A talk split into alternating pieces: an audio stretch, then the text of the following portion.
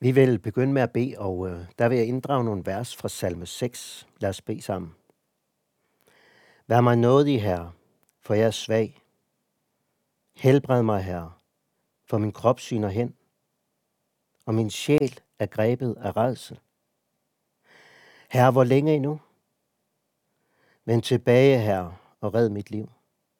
Frels mig i din nåde. Amen. I dag skal vi øh, læse en tekst fra Lukas evangeliet, og det er en lovprisning af Zacharias. Han var far til Johannes Døberen. Og jeg har lyst til lige som baggrund at nævne for dig, at Zacharias og hans kone Elisabeth, de var barnløse. En engel kommer til ham og siger, at øh, hans bøn er hørt. De skal blive med barn. Det her glædelige budskab, det har Zacharias svært ved at tro. Han siger, hvordan kan jeg vide, det er sandt? Jeg er jo en gammel mand, og min hustru er højt op i årene. Og det synes jeg er lidt interessant, det der, at Zakarias, han kunne ikke tro det her glædelige budskab, fordi han var, som han var. Han betvivler det glædelige budskab, at det kunne være sandt, fordi han er, som han er. Og fordi Zakarias ikke troede Guds ord, så hører vi faktisk om, at han bliver stum. Det betyder ikke, at løftet bliver gjort til intet, men han bliver stum i ni måneder, indtil barnet bliver født. Ni måneder, hvor han som præst i templet bliver sat til side. Ni måneder i ensomhed, hvor han ikke kan tale med andre. Ni måneder i tavshedens mørke, jeg synes, det er lidt interessant, at det er den mand og hans vidnesbyrd, vi skal møde her. Det var ni måneder, der nemlig ledte ham frem til, at barnet ikke skulle have navnet efter ham selv eller nogen i hans slægt, men barnet skulle hedde Johannes. Det betyder, at Gud har handlet noget i. Det er denne mands vidnesbyrd, vi nu vil læse. Og nu vil vi læse det hellige evangelium, sådan som det er skrevet hos evangelisten Lukas fra kapitel 1, vers 67 og frem. Johannes far, Zakarias, blev fyldt med helligånden og profeteret. Lovet være Herren Israels Gud, for han har besøgt og forløst sit folk. Han har oprejst os frelsens horn i sin tjener Davids hus, sådan som han fra gammel tid har forkyndt ved sine hellige profeters mund, at frelse os fra vores fjender og fra alle dem, som hader os, at vise barmhjertighed mod vores fædre, og huske på sin hellige pagt, den ed, han tilsvor vor fader Abraham, at fri os fra vores fjenders hånd og give os at tjene ham uden frygt, i fromhed og retfærdighed for hans åsyn alle vores dage. Og du, mit barn, skal kaldes den højestes profet, for du skal gå foran Herren og bane hans veje, og lære hans folk at kende frelsen i deres sønders forladelse. Takket være vor Guds inderlige barmhjertighed, hvormed solopgangen fra det høje vil besøge os, for at lyse for dem, der sidder i mørke og i dødens skygge, og lede vores fødder ind på fredens vej. Drengen voksede op og blev stærk i ånden, og han var i ørkenen til den dag, da han skulle træde frem for Israel. Amen til de her online gudstjenester, der er det sådan, at vi øh, skal sende et emne til de andre, der skal medvirke. Og det skal vi gøre i god tid forud for gudstjenesten. Og det betyder altså også nogle gange, at så får jeg sendt sådan et emne af sted, og så er jeg måske ikke altid helt færdig med prædikenen og forberedelsen. Og så er der faktisk nogle gange under forberedelsen tænkt, ah, var det nu så heldigt med det emne? Og nogle gange kan jeg faktisk sidde lidt og fortryde det. Og sådan har jeg haft lidt også med, med dagens emne. Gud har besøgt sit folk. Kom han forbi dig. Og når jeg lidt har fortrudt det her emne, så er det fordi, jeg har fået det sådan, at jeg skal sige noget til dig, der sidder i mørket, og som derfor må svare på det her spørgsmål. Nej, han kom ikke forbi mig. Eller hvis han gjorde, så er det i hvert fald som om, han har forladt mig. Det kan skyldes modgang i livet. For eksempel sygdom. ødelagte relationer, der gør, at du sidder ensom. Det kan skyldes uoverstigelige problemer. Og andre kan sidde i mørke og i dødens skygge på grund af åndelig modgang. Fald i synd, som har ført dem ind i tomhed og ulyst til Guds ord. Eller det har haft den virkning, at det åndelige, både i dit eget hjem og i menighedens liv, det er, ja, det er så trist alt sammen, hvis man også må sige dødt endda. Der har Guds ånd bedt mig om at sige noget til dig. Og hvis du så spørger, hvordan kan du vide, at Guds ånd har bedt mig om at sige noget til dig, så vil jeg svare, det ved jeg, fordi Zakarias lovsang er givet til ham ved den hellige ånd. Det vil sige, de ord, vi lige har hørt, det er åndens tale. Tale også til dig, der sidder i mørket og dødens skygge. Og nu er min opgave at prøve at pege på, på nogle af de ting, der bliver sagt i det her ord. Sidst i den her åndsfyldte lovsang, der hører vi om nogen, der sidder i mørke og i dødens skygge. Og læg mærke til, der står ikke, at de sad. Åh, det er så let. Det er så let at synge lovsang, når man ikke længere sidder i mørke. Når man kan se tilbage på, jeg sad i mørket, men nu er jeg fri. Sådan er det ikke her. Her hører vi åndens tale til dem, der sidder i mørke og i dødens skygge. Sidder der, hvor lyset ikke når ind. Sidder der, hvor der er koldt. Der er ikke nogen varme. Ikke noget liv. Læg mærke til dødens skygge. Når man sidder i en skygge, så fordi man sidder lige ved siden af noget, der giver skygge. Sidder du for eksempel i træets skygge, så sidder du lige ved siden af, eller måske endda op ad stammen. Og så kan du sige, at jeg sidder i træets skygge. Her er budskabet til dem, som sidder i mørket og i dødens skygge. Til dem, der er lige ved siden af døden. Når jeg indledningsvis brugte lidt af salme 6 til min bøn, så gjorde jeg det, fordi David har været så tæt på døden. På dødens kulde og mørke. Det var som om, at livet var ophørt. Men ikke helt, for han kan alligevel sætte ord på det. I salme 6 så siger han, og det var så et af de vers, vi ikke havde med her i bønden. Ingen påkalder dig i døden. Hvem takker dig i dødsriget? Det har nogle gange undret mig med, med Davids udsagn der.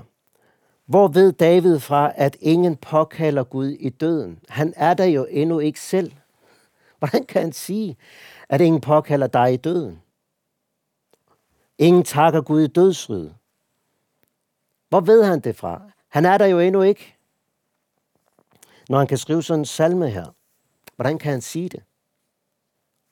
Ser du, hvis jeg kunne spørge David sådan face to face, så tror jeg, han vil sige til mig, Dan, jeg sidder lige ved siden af. Jeg sidder i dødens skygge. Der er ingen tak i mit liv. Jeg overgår ikke at påkalde Gud. Og takke ham. I salmen siger han faktisk efter dette, hvem takker dig i dødsrid? Så siger han, mine suk udmatter mig. Det er hvad, der kommer fra hans mund. Suk. Hver nat ved og gråden mit leje, min seng er våd af mine tårer. Mit øje er sløret af sov. Det er udslugt. For mine fjender, de er mange. David taler altså ikke om den fysiske død,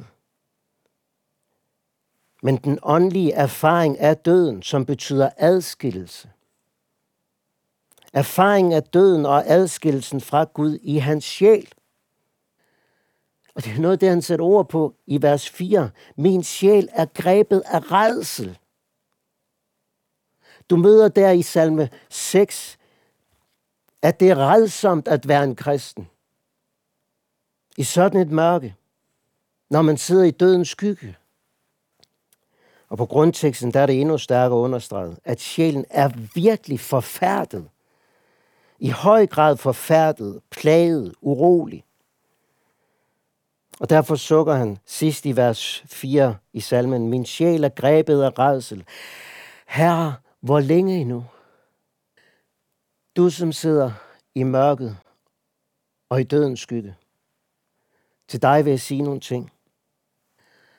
For det første vil jeg sige til dig, du sidder der ikke alene. Mange, mange, mange af Herrens tjenere har siddet der før dig. Og det siger jeg ikke til trøst, det her. Det siger jeg ikke til trøst. Der er ingen trøst i, at vi er flere, der oplever det her mørke. Ret beset, så gør det jo bare det hele mange gange værre. Alligevel så siger jeg det til dig, at du sidder ikke i mørke og dødens skygge alene. Og jeg siger det for at sige til dig, det er ikke unormalt for kristne at opleve det.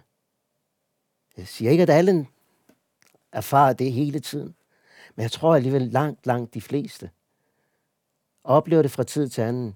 Det er ikke unormalt. Og derfor er det, du oplever, heller ikke unormalt. Og du er ikke en unormal kristen. Dit kristenliv er ikke unormalt. Det fortælles om uh, Calvin, at det her vers i salmen er faktisk Calvins favoritbøn. Herre, hvor længe endnu? Det var hans favoritbøn. Herre, hvor længe endnu? På grund af talløse byrder og ansvar, som han bar på, fysiske lidelser, som han led, Far, han stod over for talrige misforståelser, som han måtte udholde for andre. Herre, hvor længe endnu? Det var favoritbønnen i hans liv. Det er tankevækkende, at det skulle være favoritbønnen. Herre, hvor længe endnu? Til en sådan tjener. For David så fører det til, at han i salmen siger, Vend tilbage, Herre, red mit liv, frels mig i din godhed.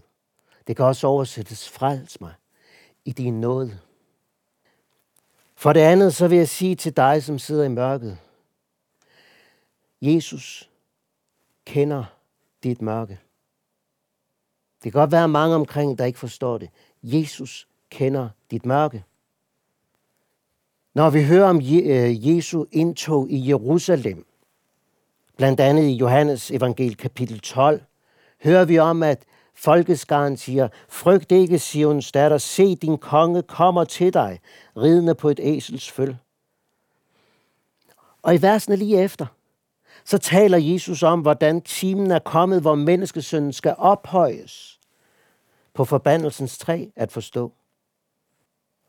Og i den sammenhæng siger Jesus, min sjæl er i oprør. Så Jesus han kender til det, at sjælen er i oprør. Og der er faktisk en henvisning der til salme 6. Jesus kender til, at sjælen er i oprør. Ligesom David. Ja, jeg vil faktisk sige, sammen med David. Jesus sjæl var forfærdet, plaget og urolig til døden. Og det er derfor, jeg siger, at Jesus kender dit mørke. For han har selv været i mørket og i dødens skygge. Det var ikke for sin egen synd. Nej, det var dine sønder. For dine sønder han blev knust. Det var vores sygdomme, han tog. Og det var vores lidelser, han bar. Så altså Jesus, han sidder ikke bare sådan ved siden og har forståelse for din situation. Nej, han kender dit mørke og han ønsker at komme til dig i dit mørke.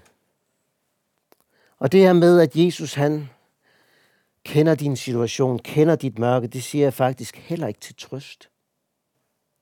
Og det er faktisk noget af det, der blev befriende for mig i min forberedelse her, at de ting, jeg skal sige her i den her gudstjeneste, det skal ikke sige nødvendigvis til trøst. Det blev jeg opmærksom på, da jeg lagde mærke til åndens vidnesbyrd her gennem Zakarias. For teksten har ikke fokus på at lede dine fødder ind på trøstens vej. Det er det tredje og sidste, jeg vil gøre opmærksom på her. Den vej, ånden vil lede dig ind på. Lede dine fødder ind på. Prøv at lægge mærke til, hvilken vej der er tale om Sidst i vers 79. Dem, der sidder i mørke og i dødens skygge. For dem vil han lede vores fødder ind på fredens vej.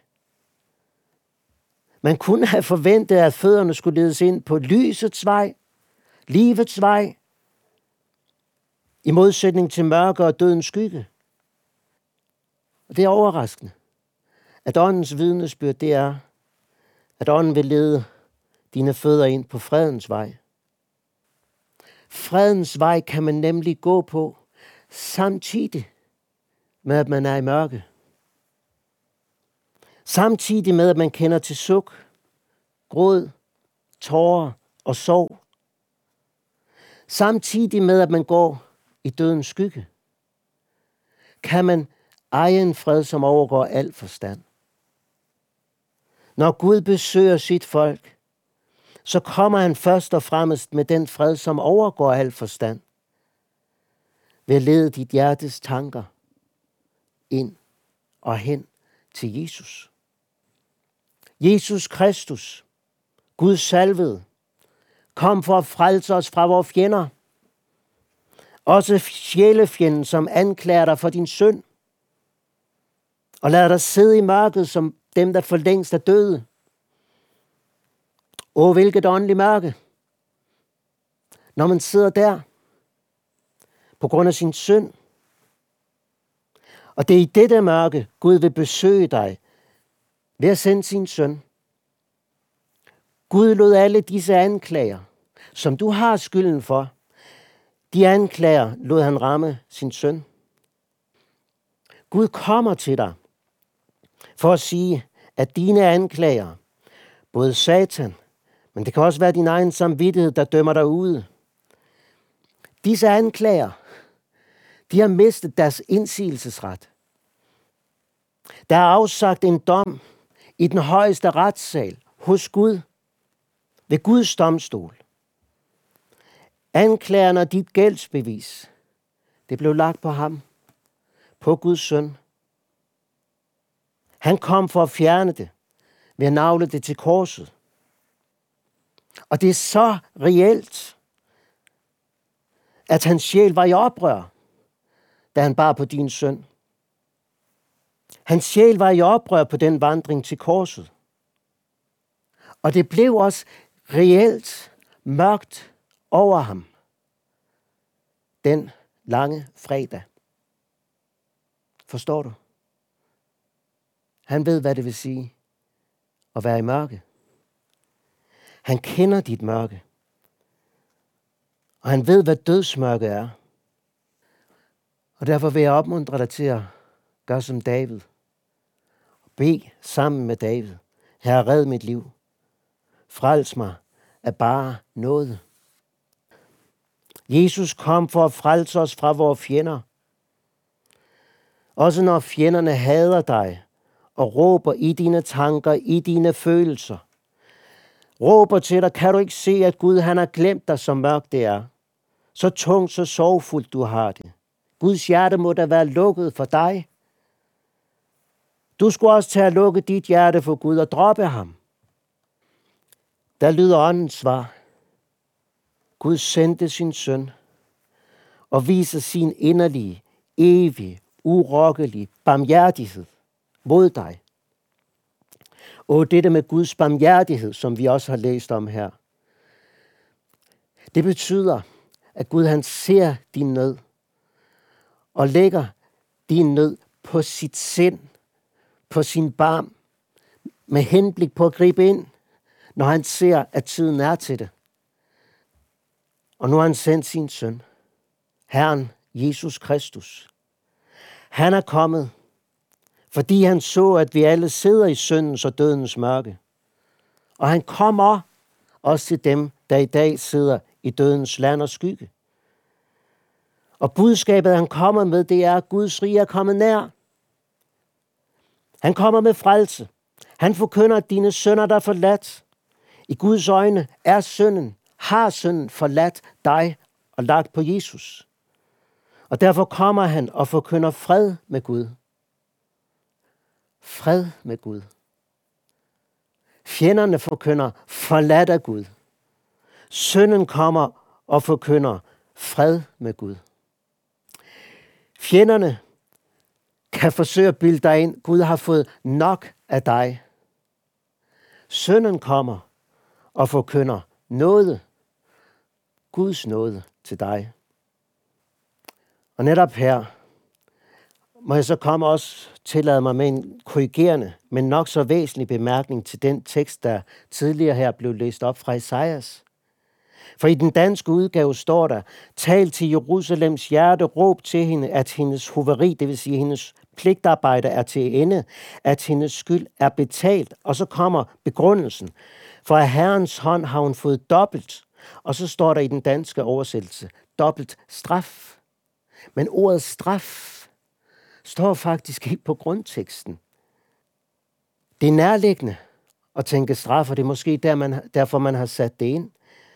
Men på grundteksten står der faktisk bare, at hun har fået dobbelt. Gud straffer ikke synden dobbelt.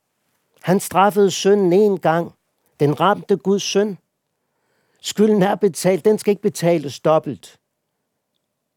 Og derfor vil de fortabte også blive dømt, ikke på grund af deres skyld, men på grund af deres vantro. Skylden er betalt. Og nu får du lov at modtage noget af Herrens hånd. Dobbelt noget. Det er det, der underforstået ligger i udsagn. Han er kommet for at skænke dig dobbelt noget. Noget over noget. Hvis jeg skal prøve at komme med et billede på det her med at få dobbelt, så tænker jeg først på, forestil dig en ung fyr, der lige har fået kørekort, og han øh, kører, går ned til bilforhandleren og låner en Tesla, og så er han ude og køre, og han smadrer den Tesla fuldstændig. Normalt så har de nok en forsikring på det, men i det her eksempel, så kommer faderen og betaler for den her Tesla. Gælden er betalt. Men så gør faderen noget mere. Han lægger dobbelt op betaling, så at sønnen kan få en ny Tesla. Så har han fået dobbelt. Men da jeg så tænkte på det billede, så tænkte jeg, det holder ikke. For, for en ting er med al respekt at køre rundt i en Tesla, men, men det kan du ikke leve af. Den kan du kun køre rundt i. Så kom jeg til at tænke på øh, et andet billede. En landmand, jeg snakkede med. Han fortalte mig om, hvor, hvor svære tider det var for ham. Og hver gang han kom hjem fra en dags arbejde ind ud i stallen, så var han blevet fattigere. Forestil dig sådan en landmand, han er ikke landmand mere, men forestil dig nu en ung landmand. Han investerer i store ejendom. Han får gæld hen i banken. På grund af priser og renter osv., så videre, så går det en vej. Gælden bliver større og større og større.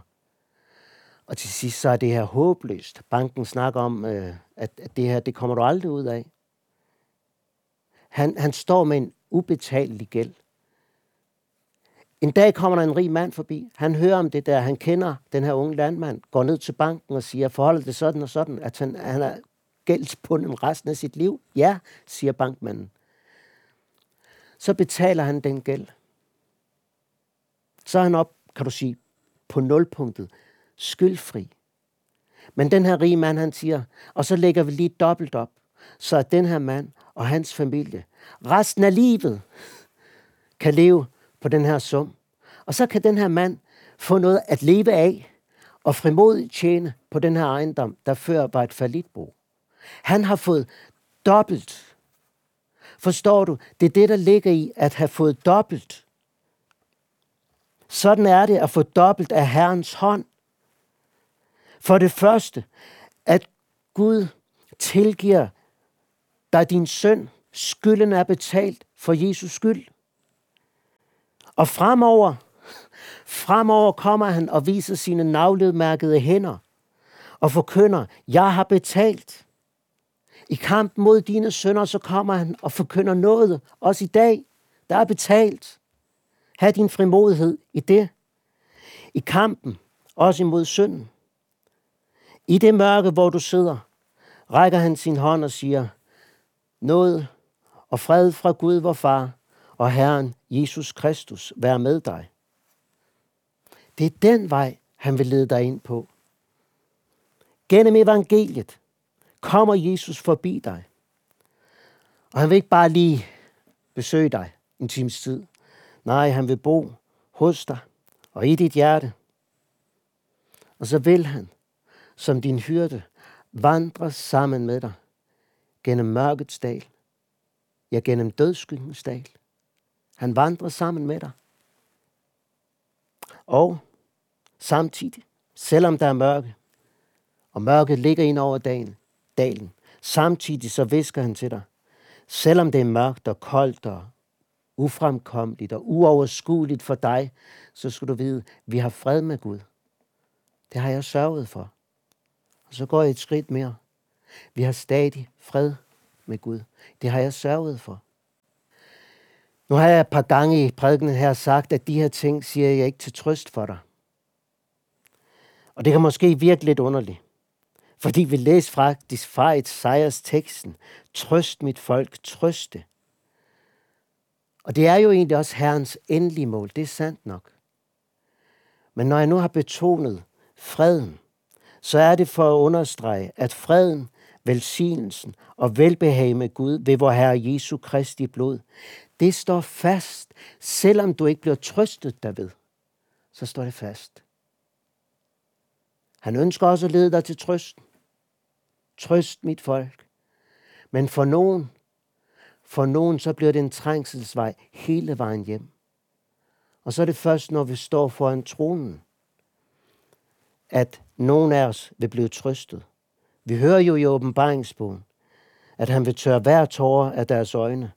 Og først der skal døds, dødens skygge forsvinde. Døden skal ikke være mere. Ej heller sorg, ej heller skrig, ej heller pine skal være mere.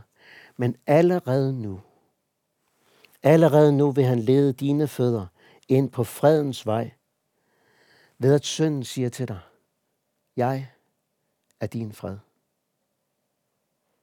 Lad os bede. Herre Jesus, når vi nu her bagefter skal synge, hvor ledes skal jeg møde, så takker jeg dig for, at når jeg ligger i bånd og i fængsel, så er du den, der vil føre mig ud. Når jeg står i spot og trængsel, der kommer du og tager mig til brud. For at få mig ophøjet, der bar du min skam og bryst, al min ufuldkommenhed. Hvad du så tungt har pløjet, er mig en evig høst. O Jesus, lad dette ord, og også den sang, vi nu skal synge, bringe freden, freden fra Gud, vor far og Herren Jesus Kristus. Led du vor fødder ind på denne vej. Amen. Vi vil nu modtage Herrens velsignelse. Herren velsigne dig og bevare dig. Herren lad sit ansigt lyse over dig og være dig nådig. Herren løfte sit ansigt mod dig og give dig fred. I faderens og søndens og helligåndens navn. Amen.